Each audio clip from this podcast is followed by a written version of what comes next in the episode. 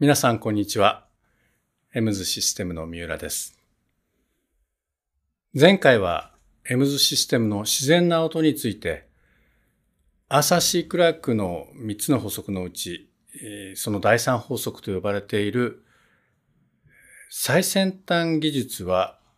魔法と区別がつかない。まあ、そういう言葉から、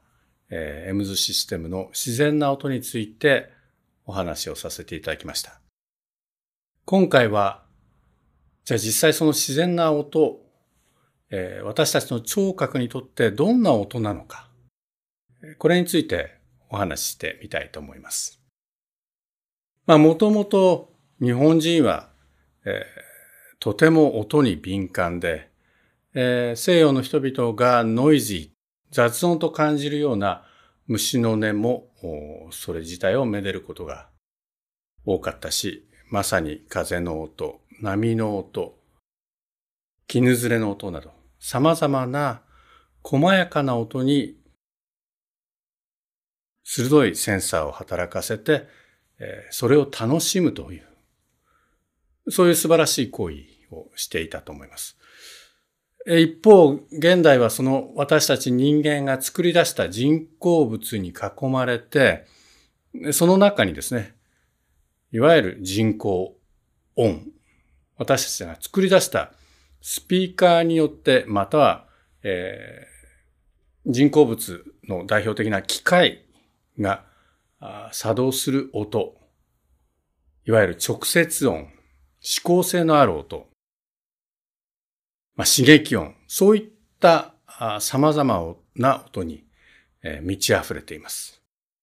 まあ、そのような、えー、人工音に囲まれて生きているわけですが、えー、その音はすべて私たちの体の中に直接入ってきます。体の中に直接入ってくるものとして、えー、食料、食べ物がありますが、食べ物に関しては私たちは今どうでしょう、えー、オーガニックなものを選んで食べる。人工甘味料、人工着色料、えー、人工的な添加物が入っている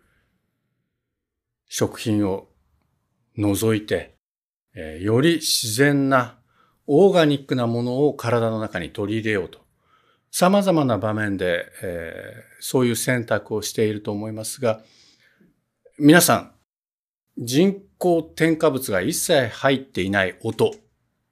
みたいな、えー、フレーズを聞いたことがあるでしょうか、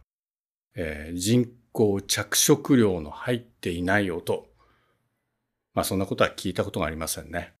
えー、体に入ってくる食べ物に対しては非常に厳しいセンサー、真剣な眼差しを送っているんですが、音については、